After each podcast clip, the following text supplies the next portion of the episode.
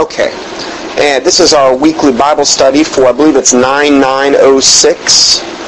Um, and uh, I'm just going to go over a couple current events. I sent out, uh, what I've been doing lately is, is the information that I've been getting has been coming at such a rapid pace anymore. What I do now with the email is I'll send out one... one or two big emails per week on one subject. Like this one is on my Christian current events for this week. This is just an example. It's twenty-two pages. But that, if, if you clicked on all the links, it'd probably be about one hundred.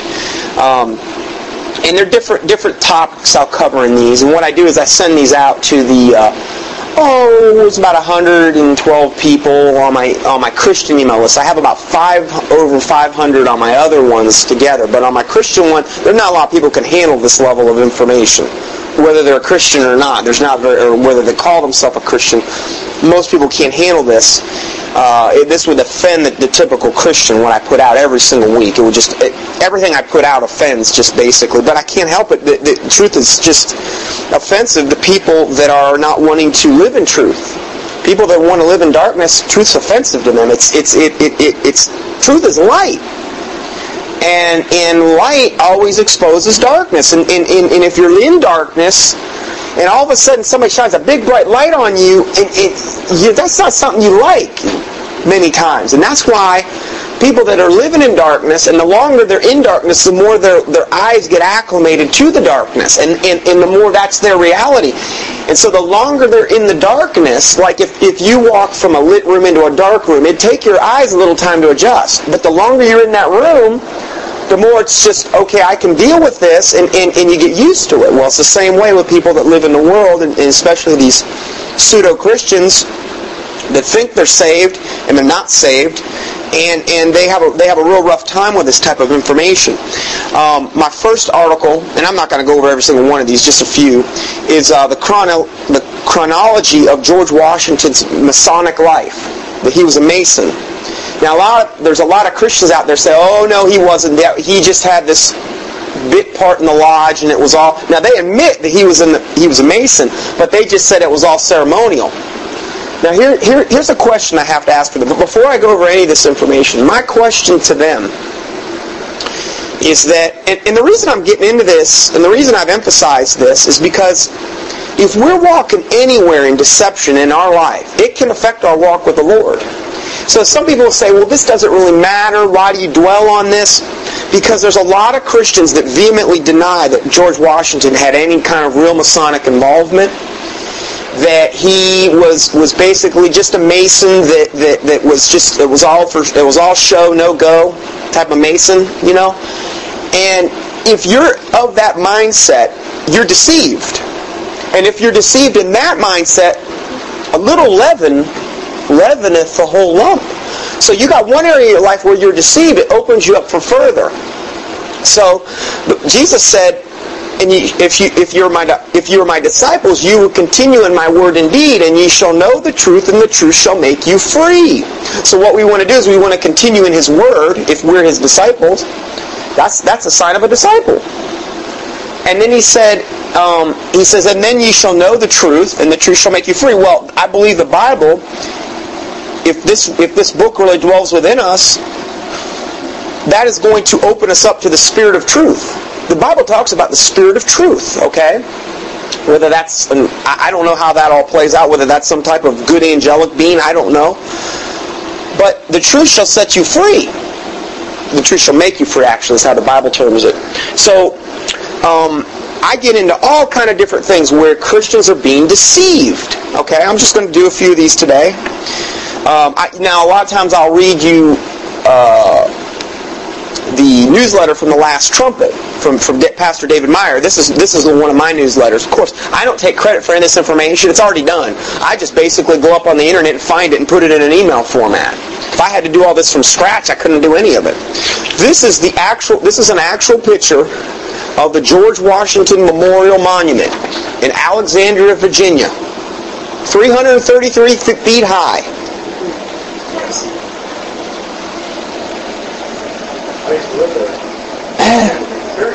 Oh, you did? three hundred thirty-three feet high. That's a picture. George Washington Masonic National Memorial. That's what Yeah, it's Masonic right there.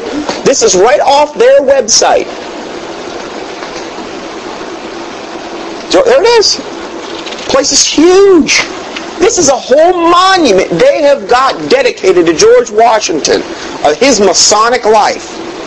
Now, the question I have for somebody that doesn't think that George... Now, I've also... I had this other email I put out where I they I got a picture of his Masonic apron, all of his different Masonic furniture he had, all of this, it's all up, I mean, the real thing, the, the actual furniture, it's and it's in a uh, museum in, um, there's a there's a Masonic museum in Arizona, and I had all the real, and it's still up on, on my computer, and I can send that to anybody if they ever want me to send it to them, and I, just email me, um, uh, and I'll, I'll, I'll get it to you.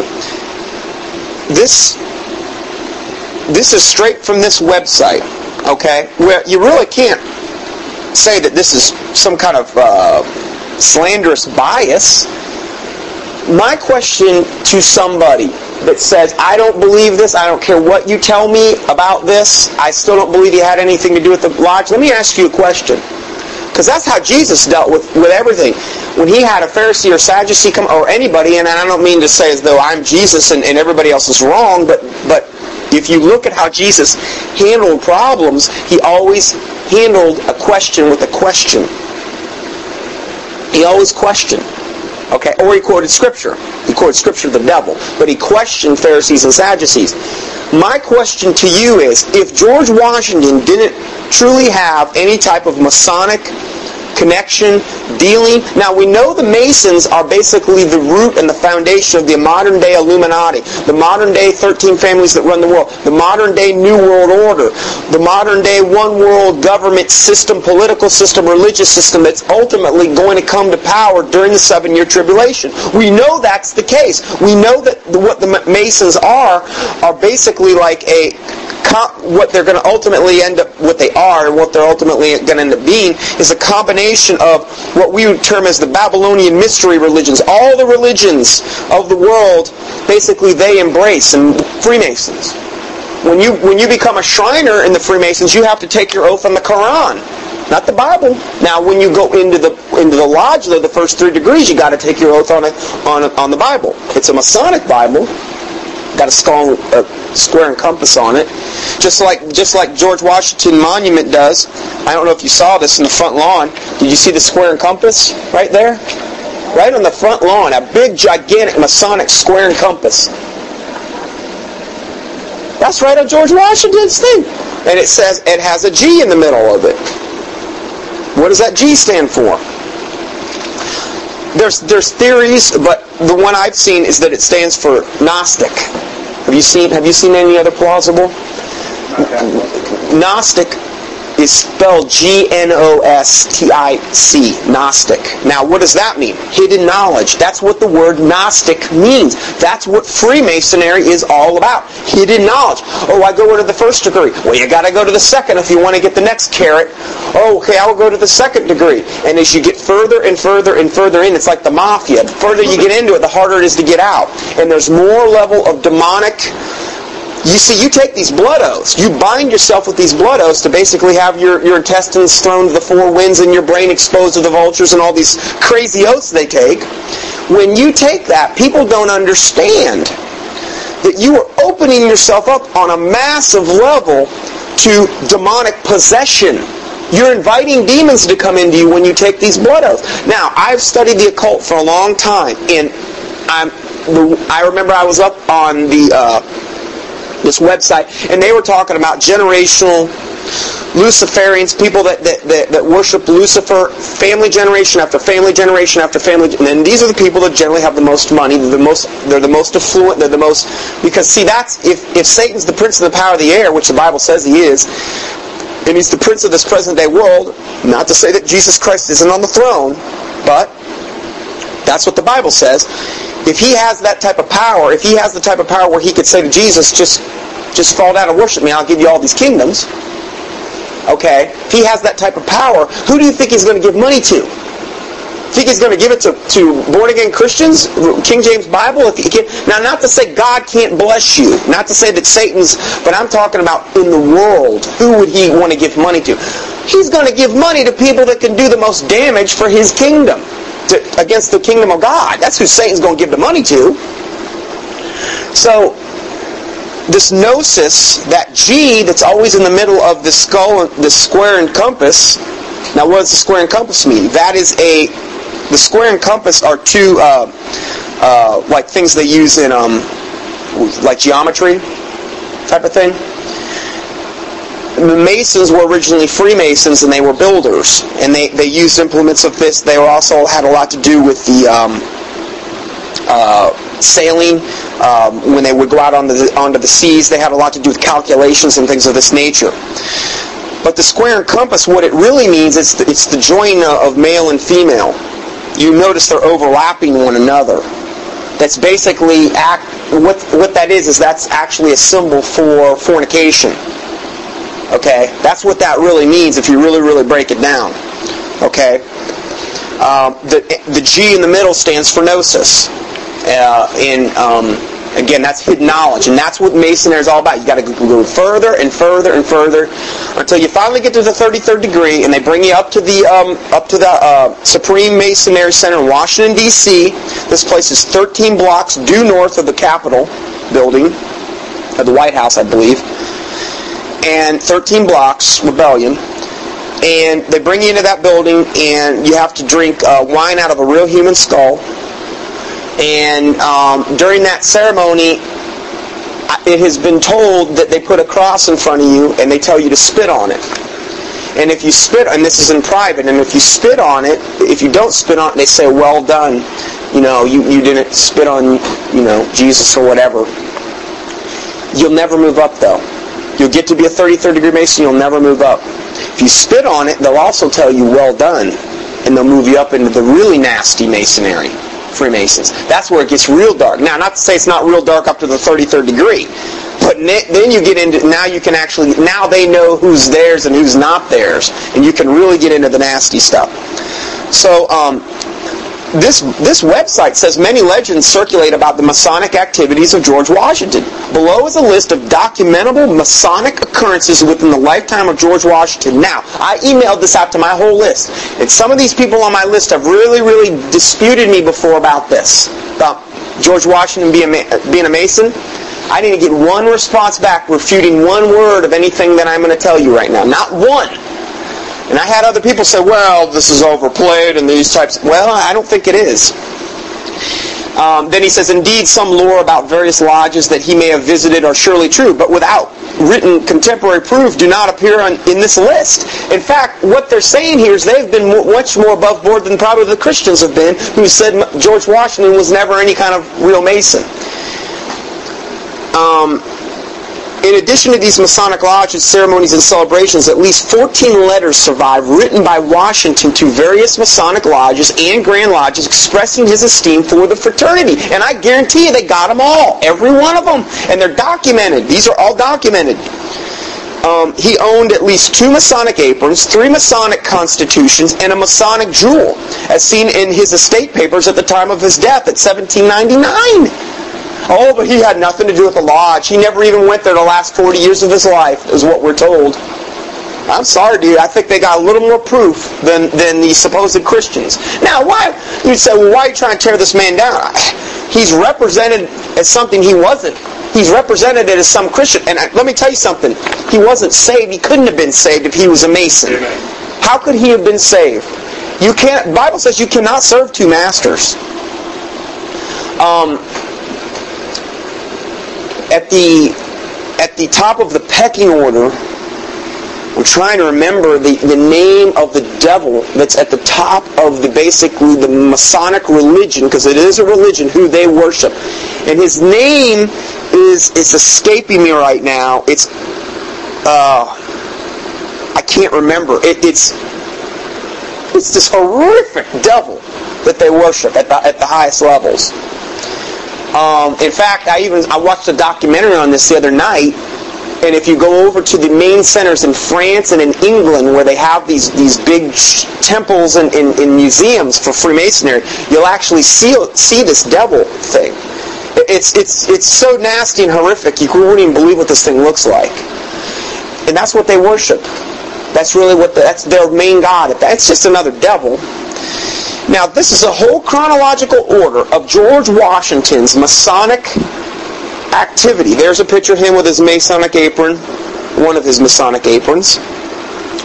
Now, here, here's a question. I, I keep getting away from this question. I would have to ask back to anybody that would dispute this. Just let's let's. The Bible says, "Come, let us reason together," saith the Lord.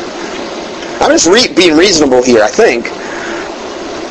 Why in the world would our government go so far as to put George Washington's picture? I don't even know if I have. I don't have any dollar bills. On the, on the on the cover of a dollar bill and on our quarter. You're telling me that he was really a good Christian and that and that they're basically just using his picture to ride his coattails. And you're telling me they put his picture on the top of their one dollar bill, and on the flip side you've got the two seals of the of the of the of basically the, the Illuminati, the New World Order. You got the all-knowing eye of Lucifer on top of the pyramid. You got a thirteen-level pyramid, thirteen number above. You got a new Coeptus Novus Ordo Sequorum, which means announcing the birth of the New World Order, right on the back of our one dollar bill. And these seals were made back in, in basically around seventeen seventy-six. I could do a whole study on all the demonic stuff that is in this dollar bill. You've got a, you've got the eagle on the other side holding thirteen arrows in one hand, thirteen rebellion. You've got six-pointed hexagrams. You've got thirteen six-pointed hexagrams above his head. Hexagrams.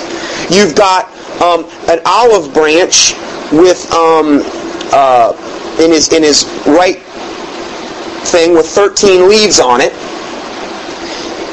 and then you've got his feathers, thirty-two feathers on one side, thirty-three in the other. Well, oh, isn't that a coincidence? There's thirty-three levels in the um, uh, in the Scottish Rite of Freemasonry, and there's thirty-two levels in the York Rite.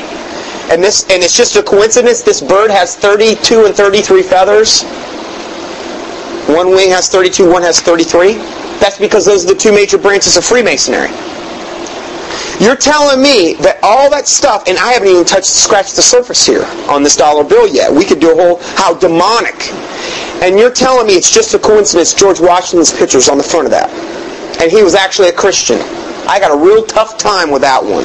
And he's also on the quarter? I don't believe it. I just don't believe it. They, they honor their own. That's the deal with the Masons.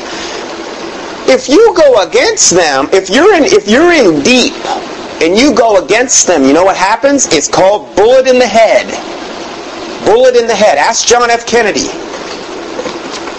You cannot get to that level and go against. Now, if you go with them, they'll honor you. They'll honor you. You'll be remembered in history, because they write the history books, as this great person. That's how we remember George Washington. Now, I'm not saying George Washington did every everything he did in his life was evil. Okay, I'm not I'm not saying that. I'm just trying to clarify the fact that George Washington, at bare minimum, was a heavy-duty, devoted Freemasonist. Okay, and this is his whole lineage. seventeen fifty-two, November fourth, Frederickburg Lodge, number four, initiated as entered apprentice. And then the next year, seventeen fifty-three, March third, Fredericksburg Lodge, the same lodge, number four, passed a fellowcraft, meaning he's going up the degrees. It's got four entries there. It's got, I don't know how many entries on this page. It's got, this is his whole Masonic career, documented. Um, let's, let's see.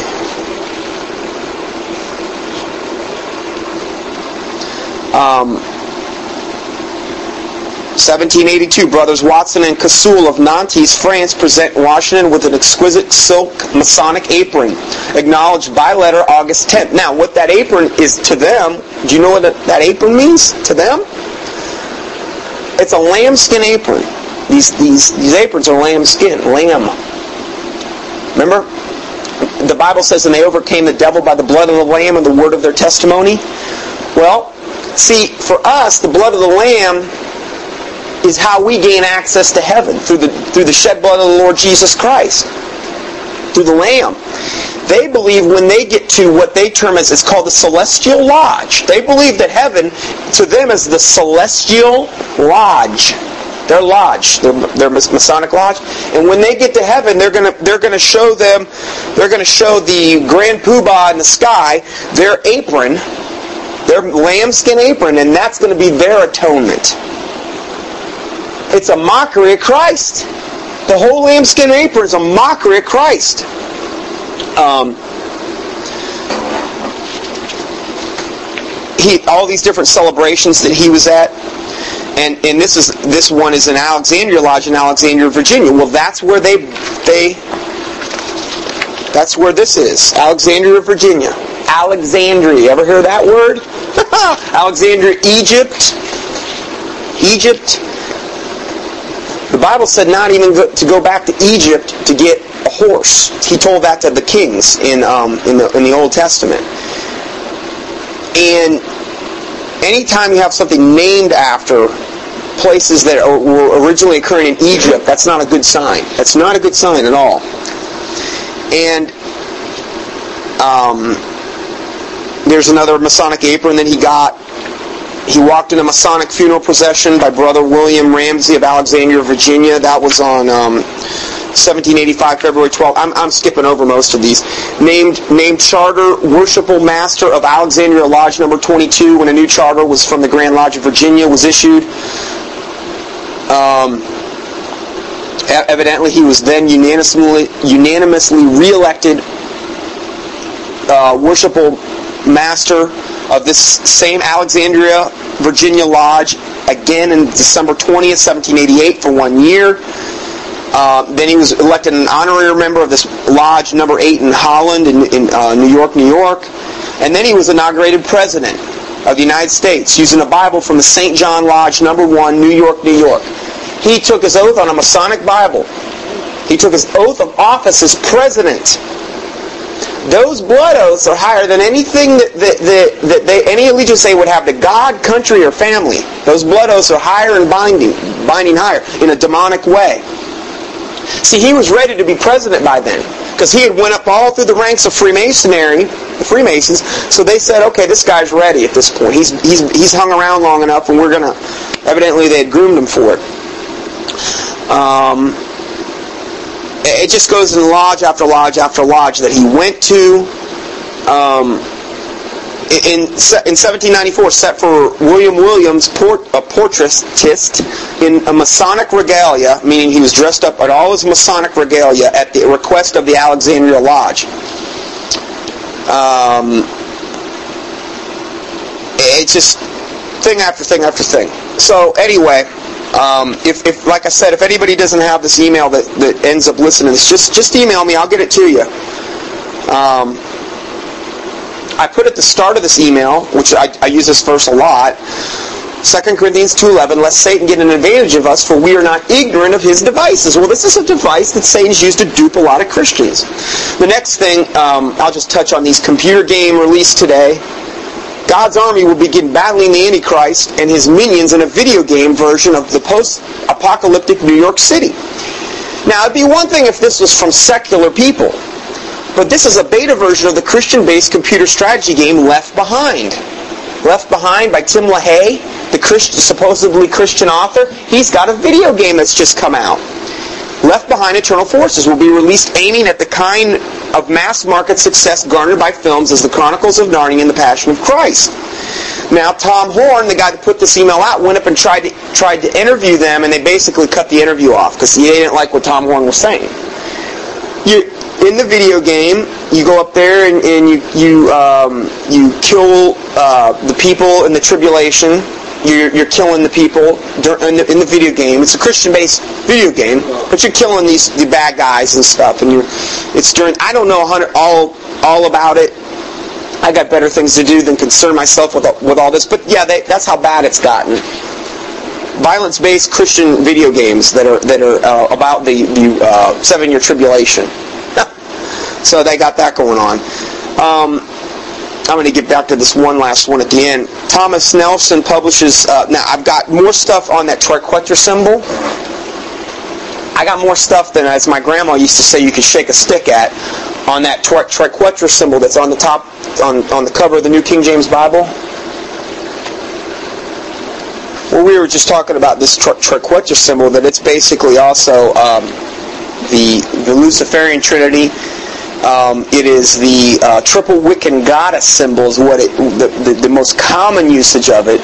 Um, and uh, it represents the a witch in her in her a young witch to a to a uh, adult witch to a old witch, and it's it, they call it the maid, the maiden, and the crone, or something like that. It's it's something like that, but. There's so much on that.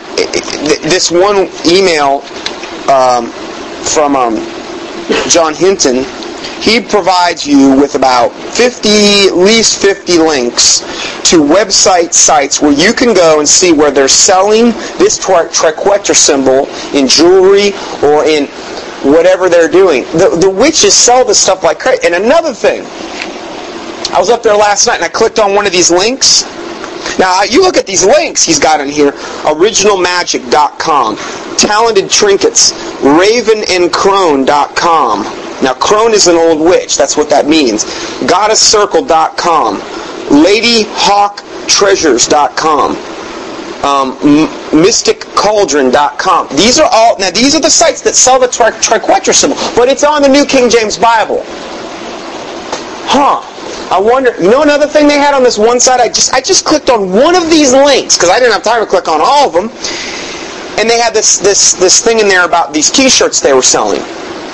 So I clicked on that, and it, every single one of these t-shirts had a picture of a woman angel with wings. These real, these real beautiful women angels with long flowing hair. They all have wings, and they're all women. And it's all straight from the pit of hell.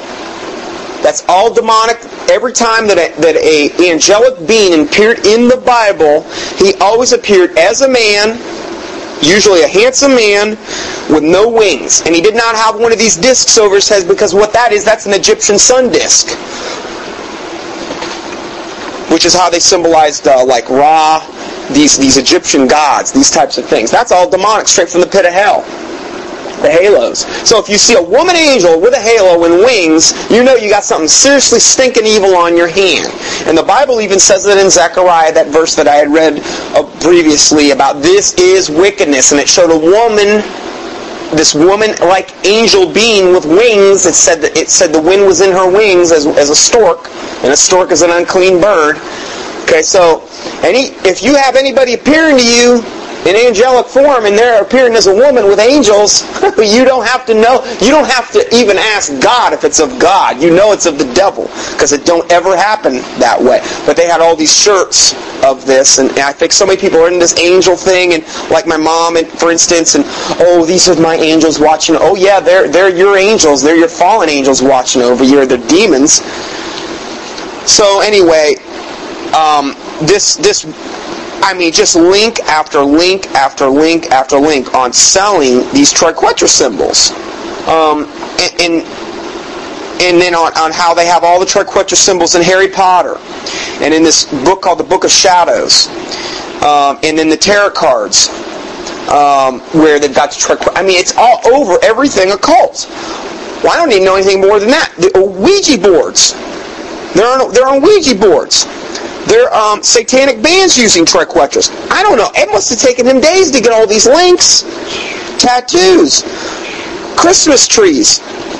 Catholicism. When I was up in Cleveland doing that, doing my um, thing up there, I had a, a doctor um, that was wanting to... He wanted to show me around and stuff. So he took me out this one morning. I didn't have any time to do anything when I was on that tour. But I remember we were going to his office... And we were we were driving across town, and I looked up. There was this pretty big Catholic church, and right over the door, like like that like that glass right there. This, but it was way bigger, big big gigantic triquetra symbol right over the front door when you went in. Huge. I think it was in stone. It was huge. I never saw that on on a, on a church building before, or you know. But anyway, they've got they've got he's got more. More proof here than you could you could imagine. So right there, I just feel like Satan's got his handprint, fingerprints all over that thing. Um, so that's that's just that was like another thing that I got into. And then um, this is Mel Gibson, and this is a thing. Um, did you know that in The Passion of Christ, thirty-three out of the sixty-six adult actors in Passion of Christ, thirty-three of them appeared in movies with graphic sex, pornography, violence, horror, or a combination of all these four elements together. And he's got the whole thing documented, every single actor or actress. Five of them were uh, hardcore porn stars. Hardcore. Not soft, hardcore porn. Triple X. Okay, five of the thirty-three were that. Out of the sixty-six... Oh, sixty-six adult actors? thirty-three. thirty-three? Hmm, weren't we just talking about thirty-second and thirty-third degree? thirty-three is one of the most sacred numbers in the occult. One of the most sacred. And you're telling me Mel, Mel Gibson's just a jaded Catholic? He knows what he's doing. He knows exactly what he's doing. This is called Mel Gibson's Hall of Pornography. Just in The Passion of Christ alone. But, oh, it was a good movie. I'm telling you, I, I, I don't, I don't see... anything coming out of Hollywood that's of God. Hollywood is made to deceive the masses. Um, and the last thing I wanted to show you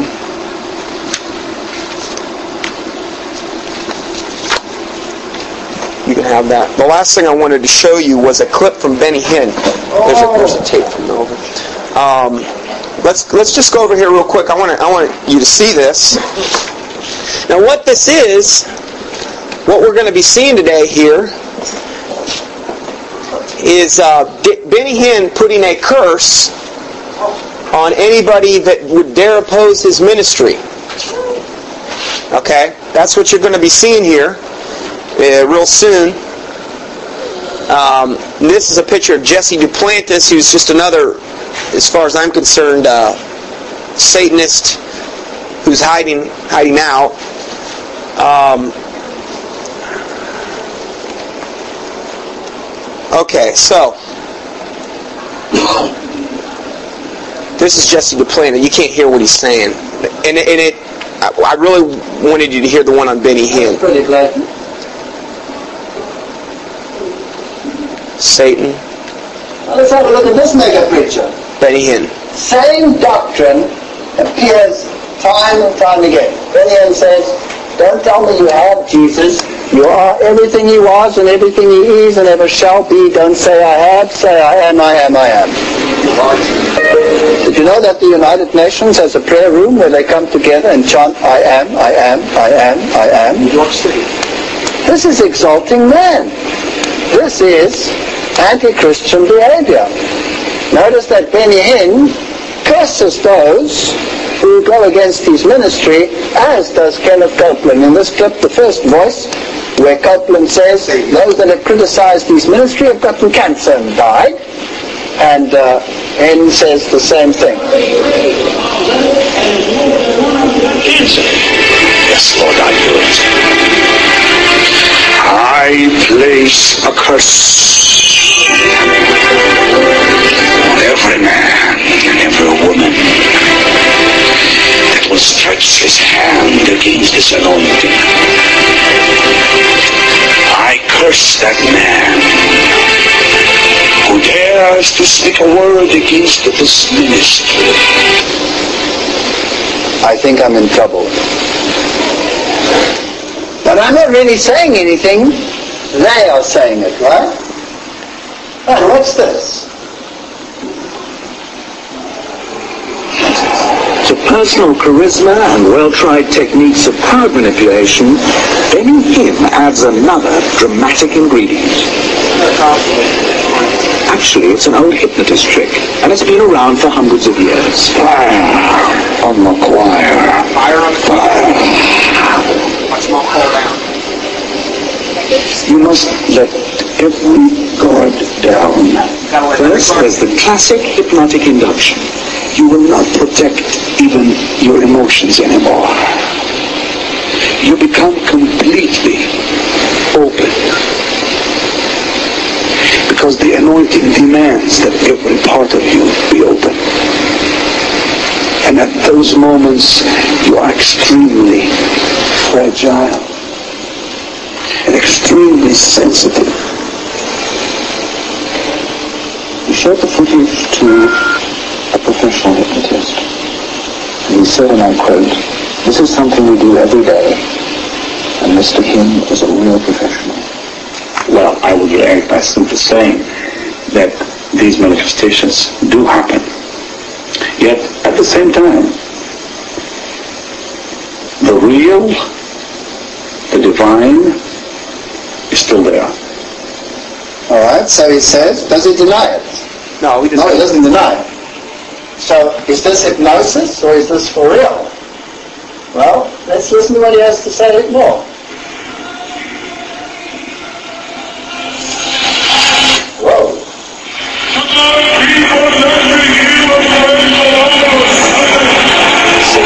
They hide it in a type of tongue. He was using Satan. But they clearly say, "Let me hear you praise the name of Satan." Let me. That's what he was saying. Live, Mount Carmel, Pennsylvania, with Pastor Benny Hinn. Hello. Yes. Uh, good evening. I believe that there are false prophets out in the world today, and we've seen the televangelists who have fallen by the wayside. No, I was just wondering what really separates Mister Hinn from the other T V evangelists out there. How do they know? It's quite simple. See, Jesus said, "By the fruits you will know them," and uh, just watch the person's fruits. All right. This is a video that was taken at one of his parties. It led to a tremendous outroar. There he is. Really like that? It's a hum video. It's not very good. Okay, now, uh, let me explain this to you. This is Steve Brock. This is his right-hand man. Okay, he just gave Steve Brock a nice big check for what they had just done that night. This is in Israel. Okay, this is Benny Hinn right here. Now watch this. This this is a real video that, that was they wish that never ever ever got out. There he gets the heroin part. They're smoking heroin. He's like, what you smoke. There's Steve Brock. That guy died that and night. That night of an overdose of drugs. There was to be an ind- That was his main security guy. He had all kind of history of drug abuse, jail time. That was his main security guy for Benny Hinn. He died that night that he smoked that pipe of a heroin overdose. Now, I'm not making this up. This really did happen. Investigation into the financial affairs. No, you're not telling what they're going to do there. Hello? It's quite simple. See, Jesus said, "By the fruits you will know them," and uh, just watch the person's fruits. If they uh, display uh, a clean life, a Christian character, if they show true Christianity, then they're really for real. Well, here is the anointing on his wife, Suzanne. This is what his wife. Listen, it's not enough. You know what you need? You need a Holy Ghost enema right up your rear end. Okay, so she said if your engine isn't revving up, she said, you know what you need? She says you need a Holy Ghost enema right up your rear end. That's what she just said. Okay, now here's what she does after she says the Holy Ghost enema thing.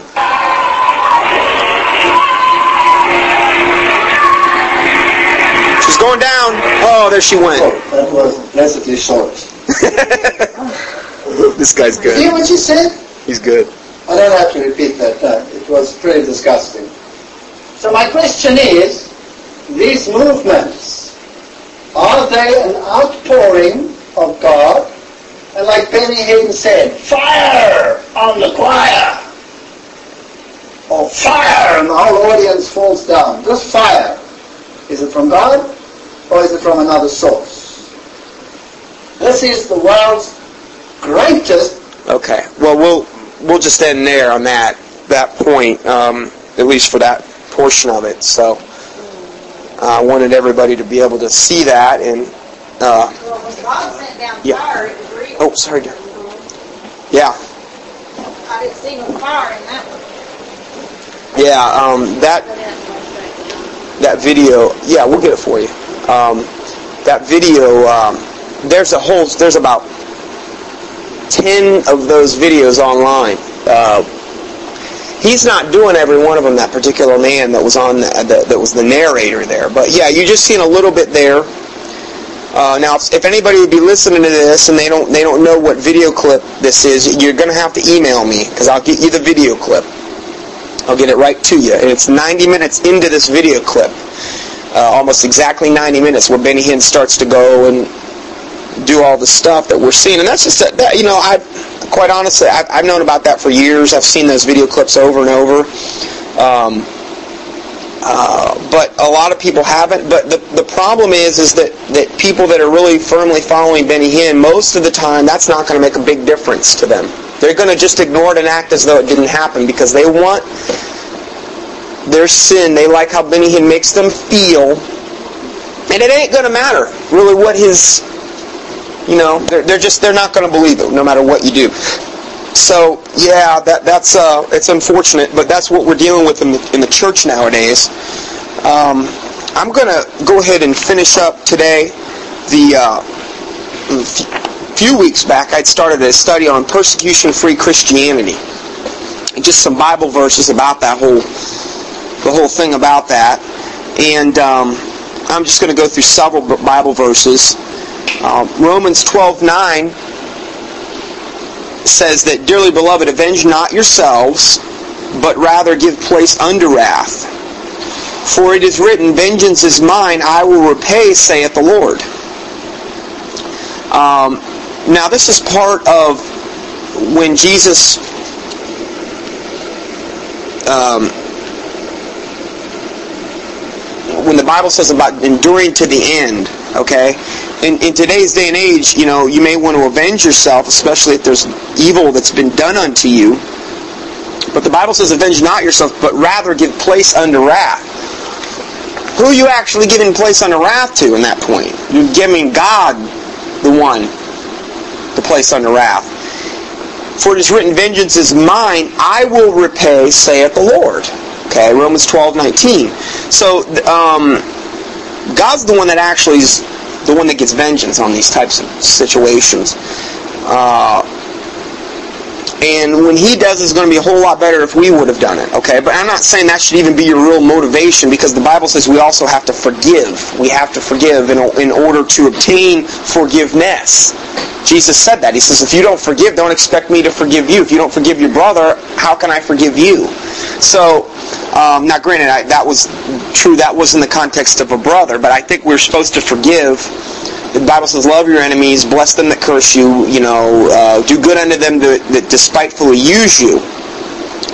So, um, but I also don't pray at the same time for, for them to be blessed in their wickedness, so that they can ultimately take more people to hell with them, and that they can send their, their brains out on this earth. That's why I pray Psalm sixty-four. I don't pray it because I want so bad to see vengeance taken on the wicked, so much as I want God to deal with them for the out.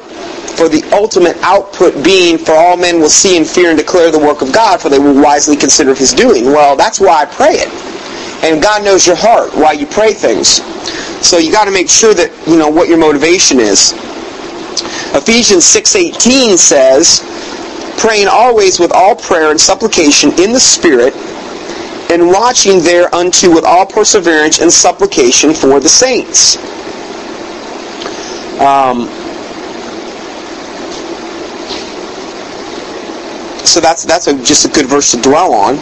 Uh, Ephesians four, six, and seven says, "Be careful for nothing." Now what that careful means in the King James, that means full of care.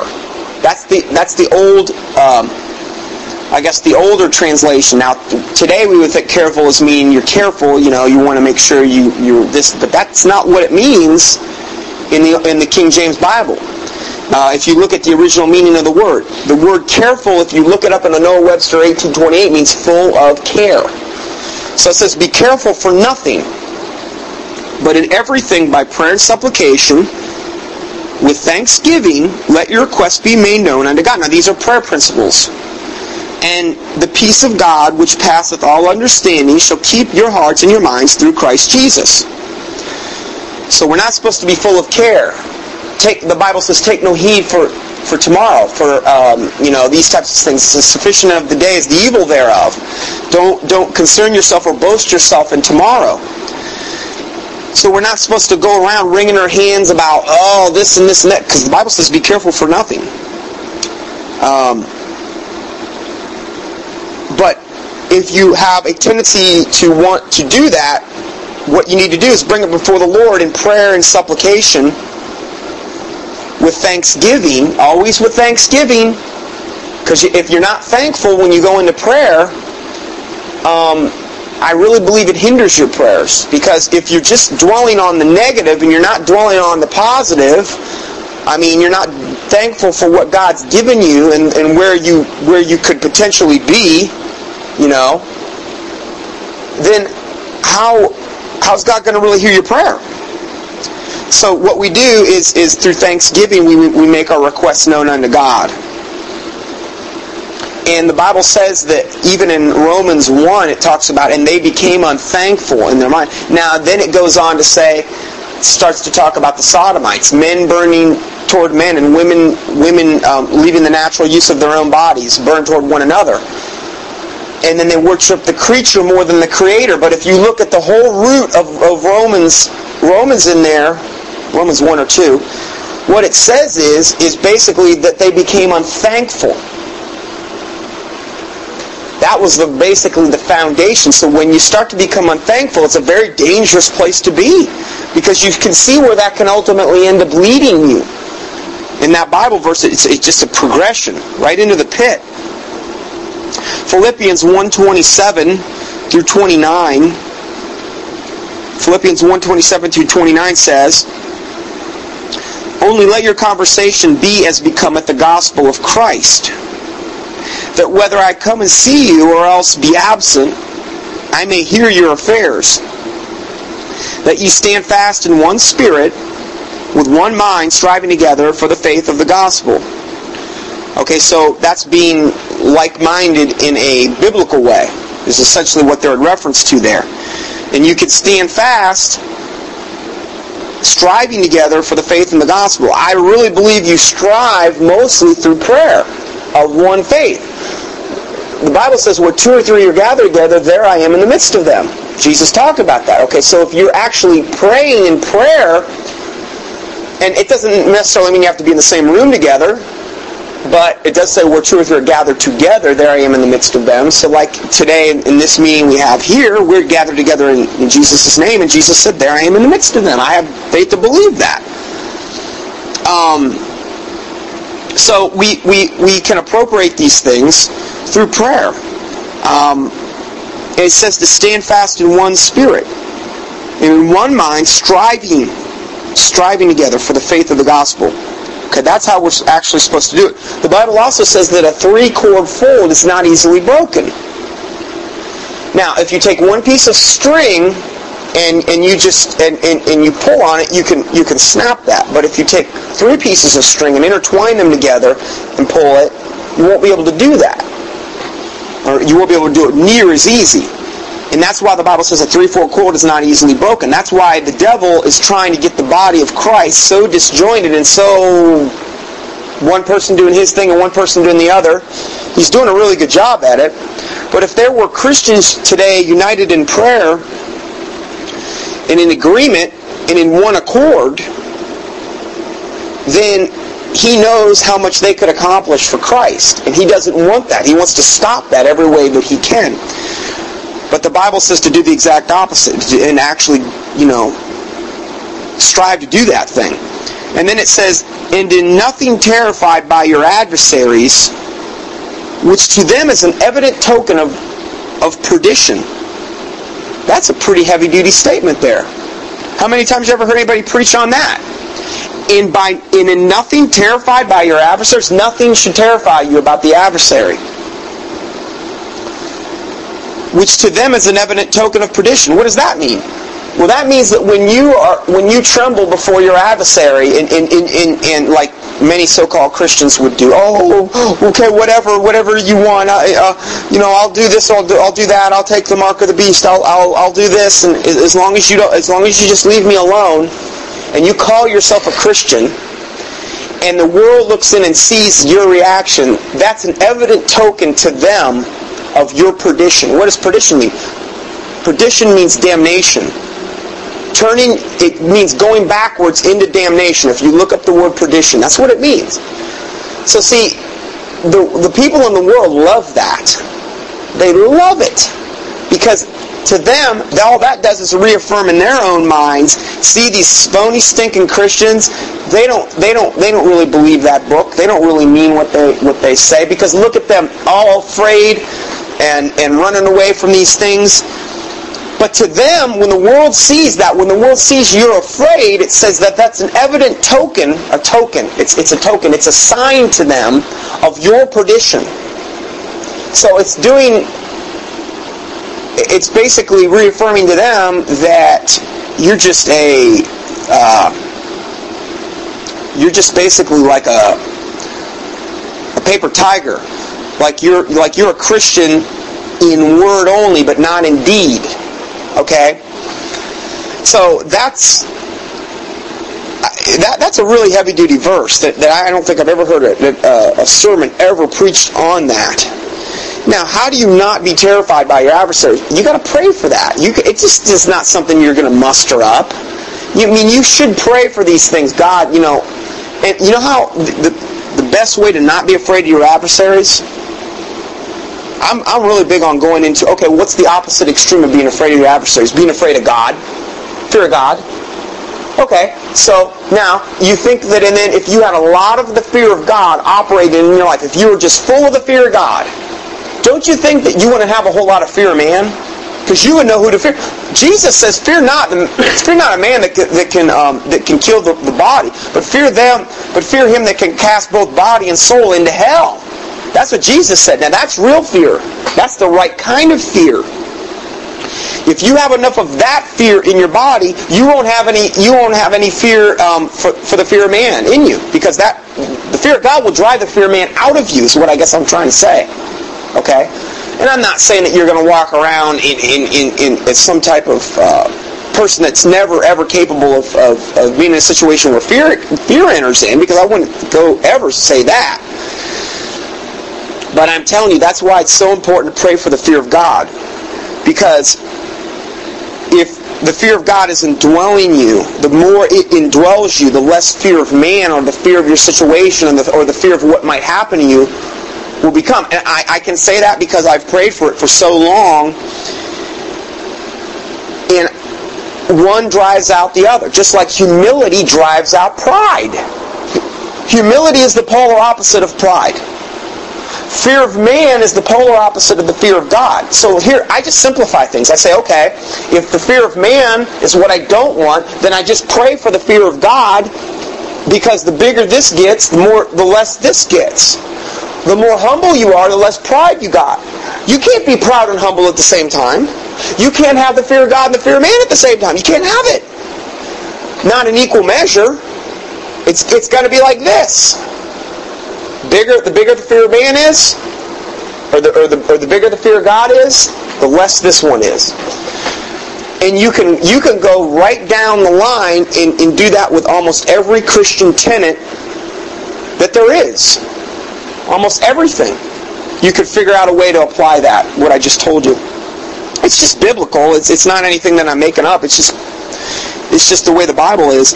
Um, So in, in nothing terrified by your adversaries, which to them is an evident token of perdition, but to you of salvation, and that of God. For unto you it is given in, in the behalf of Christ not only to believe on him, but also to suffer for his sake. So it says right here, um, that when you're not terrified of your adversaries, if you were, it's an evident token of your perdition. But if you're not, it's basically a token of your salvation. It's a fruit. It says it right here. It says, but to you of salvation, and that of God. For unto you is the, for unto you it is given in this behalf of Christ, not only to believe on him, on Christ, but to also suffer for his sake. Suffering. Um... if we suffer with him, we shall also reign with him. That's what the Bible says in the New Testament. You know, um, if, we, if we suffer with him, we shall also reign with him. Paul said, and to know him and the fellowship of his sufferings. There's a fellowship in sufferings that you will only know once you suffer for Christ. And it brings you into a bond with Christ that if you've never suffered for him, you've never known, because you weren't there before. It's not, it's not as though when you get to be a, when you get saved, all of a sudden you have this, this fellowship of suffering with Christ. The only way you can have a fellowship of suffering with Christ is if you suffer. When I went through that, that real, real dark time for that year, granted, I wasn't in a prison camp somewhere. And granted, I was I was deceived on some levels, no doubt about it. But I was suffering, and I was suffering in a biblical way, in, in regard to the way praying and fasting and, and a lot of these different things. Now, granted, it wasn't the ideal way, but I do have at least a concept of suffering, the fellowships of the suffering of Christ. Okay, um, and it, it brings you very close to the Lord. It will bring you very, in fact, it'll bring you closer to the Lord than anything else could happen. And I think that's why Paul said, and to know him in the fellowship of his sufferings. It was something he actually tried to attain. He actually strove for that. Um, so that's pretty, pretty amazing. Then it goes, this article goes on to say, we will never be abandoned in our time of need. It would be pointless to think that man can change what God has allowed to put in motion. See, God has established everything from the beginning to the end. So it's not as though any of this is taking God by surprise, what would happen to us. He knows the beginning from the end. He promises he will never leave us nor forsake us. He also promises to provide all that is necessary to stay the course and encourage our brothers and sisters in Christ. We are one in the body of Christ. We suffer and ache when we hear our brothers and sisters are persecuted and suffering, just as we rejoice with them when we hear of them rejoicing. To, to suggest we feel less shows lack of knowledge and understanding of the nature of the body of Christ. Hebrews thirteen three says, remember them that are in bonds, as bound with them. In other words, those that are bound in, in, a, in like, let's say, a foreign country, as you are bound with them. And them which suffer adversity as being yourselves also in the body. Well, why does it say in the body? Because the Bible refers to the body of believers as the body of Christ. And if, and if the eye suffers, so does the little finger. And they're all related, and they all have a different function. Okay? That's why, that's the whole thing there. Um, the issue is not to stop persecution. The issue is recognizing that persecution will indeed happen if we belong to him. Bible says it's going to happen. Um, all they that live godly in Christ Jesus shall suffer persecution. Second Timothy three twelve. All they that live godly in Christ Jesus shall suffer persecution. Well, the people in this little room right now, where I've got this Bible study, and there's five people here, we have suffered persecution mainly from the own church, from the churches we have come out of. It's nothing to be compared with what's going on in China. Okay, nothing to be compared with that, and I, I think we're going to have our turn. Uh, I'm not praying to have it. Oh yes, I, I mean, I think I'd be lying if I prayed it. I haven't got to that point where Paul was at, and to know him in the fellowship of his suffering. Do you know how hard that would actually be to pray that in prayer and really mean it? I thought about praying it, and there's part of me that, that would mean it, but there's a part of me that wouldn't mean it. I mean, it's, that's pretty tough. You get to that point? And to mean it? It's one thing to say it and, and like to look pious, and, and, and but it's all fake. It's another thing to really mean it. That's a pretty tough, tough thing to do. Um, so, um, all they that live godly in Christ Jesus shall suffer persecution.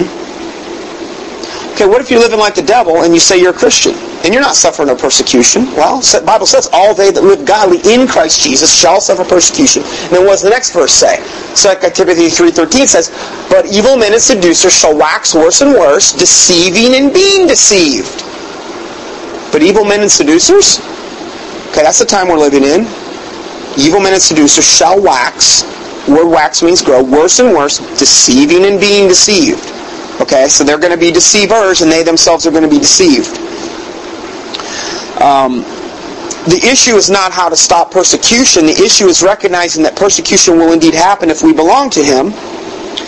That that understanding leads to depending on Him as to how we deal with those circumstances and allowing Christ to be glorified through it all.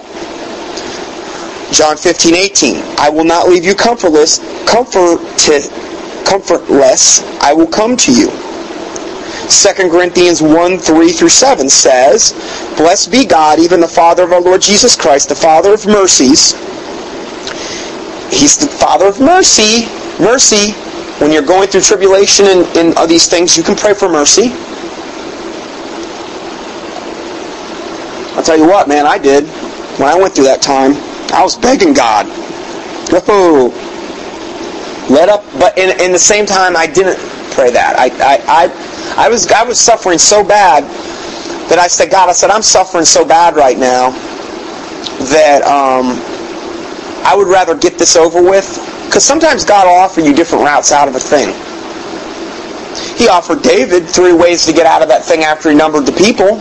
He offered him three different options. He says, okay, you can do it the long way, you can do it the intermediate way, you can do it the short, quick way. I told God, I said, I want this to be over with as quick as possible. So if I, I'll, I'll agree right now before you, I will suffer more. Pour it on me. Do whatever you got to do to me, but I want to get out of this thing. I want to get out of the, the, the quickest way I can get out of it. And I really meant it. And oh, man, did I suffer. I'd never been through anything like that in my... And, and what I went through was, was a... There was a lot that I'll only understand when I get up to heaven on a spiritual side. Because I was going through things that, that, that in, the, in the flesh, looking at the situation, you'd ask yourself, what do you mean? Why are you suffering so bad? I don't know. It was a spiritual thing that was going on. And I'll only know the extent of that spiritual battle because it's an invisible battle to me. I'll only know the full extent of that when I'm on the other side in eternity. Unless God chose to chose to reveal it to me in some type of vision, which probably won't happen, and I'm not even praying it does happen. You know, one of the reasons I don't pray for... I, I'm not big on praying, okay, God, send an angel down here and show me this thing. He could. He could do that. He did, I mean, he did, he, there were, Peter had a vision, and, and, and a lot of these guys... Well, number one, anymore... most of the people that do that are the ones that are often left field, and they're getting actually demonic manifestations. The Bible says, test the spirits that they be of God. And how do we know that? Because the Bible says that they that confess that Jesus Christ had come in the flesh are of God. And confess Him to be Lord. So these are, these are some ways, but there's another thing that happened when he talked to Timothy, not Timothy, Thomas, doubting Thomas. He said to Thomas, he says, blessed are those that have not seen and still believed. So see, when you don't ever go, if you can go through your whole life and live a whole life of of um, heartache and persecution and things of this nature, never have God actually have to manifest in the flesh to strengthen you. The Bible says, blessed are they that, that, that have believed and not seen. There, there's a special blessing connected with that. That's a whole other sermon, really. Um, but he said that to Thomas because Thomas had to, had to put his, his hands in, in, in the nail prints and these th- types of things. He had to do these things in order to um, in order to believe. Okay, so there's different types of belief, and I think God God is up there, and He would rather you believe just because He said it so, not have to actually manifest and do all these great mind. Um, if If God comes to you and let's say Jesus Christ comes down today and He, let's say His throne came down from heaven and, and the whole world saw it. The whole world saw it. Everybody on the face of the planet. His throne is gigantic in the heavenly city and, and uh, I mean just absolutely totally in awe. What faith would there be in any of that to believe that Jesus had come down? There would be absolutely zero faith involved. All there would be was, was, was awe and wonder. There would be no faith in that. He's there. I'm looking at Him. There's no faith realizing that He's there on that throne right now because I'm looking right at Him. He's right here. What, what is faith? Now see, God, God is, Jesus Christ is, mo- is moved, I believe, through faith. You always see it in the Bible. You go back to Abraham. Because of his faith, because of their faith. You go you go into the Hebrews in the Hall of Fame of Faith because of their faith. Rahab the harlot, because of his faith. It's always about faith. Works following. Works are a byproduct of faith. Okay? Works show that you had the faith to begin with. It's not works first and then you don't really believe deep down in your heart, which is what most people do. They're just trying to earn their way into heaven because they, they think that that's, in their own mind, they've convinced themselves that, that that's the way it should be because they want to be as God. They want to they, they want to do it their way on their terms. But faith is something, is the evidence of things hoped for, is the substance of things hoped for, and the evidence of things not seen. By it the elders obtained a good report. I think that's Hebrews eleven one. So faith is the substance of things hoped for, the evidence of things not seen. The evidence of things not seen. If Jesus came down on a throne and you saw him, there would be no faith involved. You would just see, okay, oh, uh, I'm uh, okay, sorry, you know. Be, there'd be no faith involved in, in any of that. And I believe God is is much more moved through faith than anything else. We have to get saved through faith. For you're saved by grace, Ephesians two eleven. For you're saved by grace. What grace? The grace of God. Through faith, faith in who? Jesus Christ. For you say by grace through faith, and that not of yourselves is the gift of God, not of works, lest any man should boast. So, um, faith moves the hand of God. Faith is is is is is if you want to be a mighty warrior for the Lord, you have to operate in faith, and I think you also have to operate in the fear of the Lord and humility. The fear of the Lord will, will bring you to humility. I think the fear of the Lord has a lot to do with faith, too. Because if you look at the people that feared the Lord the most in the Bible, they always had the greatest amount of faith. Do you know how many times David talked about the fear of the Lord? In um in Psalms and Proverbs, and it, or not or Psalms, more, and even Sol- Solomon at one point. Solomon at one point was very humble. He was very humble. When you marry, when you when you when you shack up with a thousand women, no, it might just take your heart away from God. A thousand women, seven hundred wives, and three hundred concubines. Well, yeah, that's a recipe for total disaster. And you know who the first wife he took? Pharaoh's daughter. What a boneheaded move, dude! You cannot be unequally yoking yourself up with the Pharaoh's daughter of all. But you talk about demonic generational baggage. The Pharaoh's daughter? You couldn't get any worse. You join flesh to flesh, all the, that demonic transfer that takes place, those demons hopping over to your body now. Oh, recipe for disaster. But the more you fear God, I believe the, the more your faith also increases, because you can look at David, he feared God. He talked about the fear of God constantly in Psalms. Okay? Did he? Was he not a mighty, unbelievable man of faith? Did not he do unbelievable, mighty exploits for God? He slew a bear with his bare hands and a lion. He slew Goliath with a stone. He was the only one that would go out to face him. He was a little guy, said he was ruddy. And yet he went out to, to, to face the giant when everybody else trembled. But he was a man of, of, of also humility. And he feared God, and he wrote about it in Psalms. And he was very humble, because you can tell the book of Psalms, you could tell, you could see his humility in that. Um, so anyway, I think it's all connected. I think biblically, faith, fear of God, all that's just, they're all connected. Um, and fear of God takes care of so much of this. If you just pray for fear of God, it just takes care of so many other things. Um... And there's so many good byproducts of it.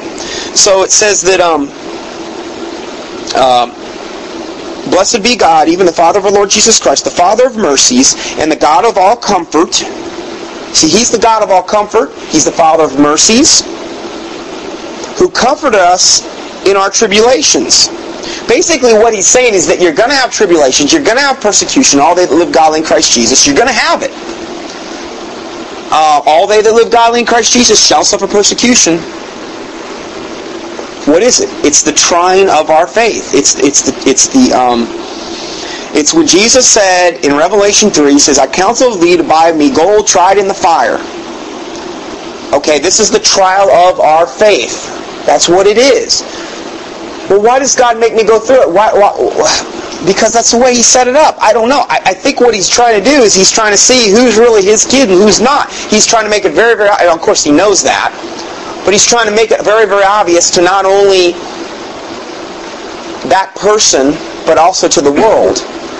Because the Bible says that, that, that if... Um, in, in nothing terrified by your adversaries, which is an evident token of perdition. What if you're not terrified of your adversaries? And what if you boldly proclaim Christ when it's really, the times are bad? And what if you persecute? Well, that's an evident token that you're saved. It's a fruit of that. Um, have we gotten to that point in this country yet? No. No. Has everybody that's ever died and came to this planet? No. There's a lot of people that have died in Christ in the past that didn't have to go through all this. They, I'm sure they suffer persecution in some way, shape, or form. So not everybody's going to have to go through the exact same thing everybody else. Not everybody's going to have to be put into a, uh, a, a brass bowl and roasted, like um, you know, Intronachus was. I just I just saw the whole story about that. Man, I'll tell you what. You put into a brass bowl, a hollow brass bowl, and they roast you slow over a fire. I think that would almost be worse than burning at the stake because it'd be slower. Of course, I don't, I don't, I don't know how that would all work. I don't know which would kill you quicker. Depends how, how how much they had the fire stoked up. You better you you better settle.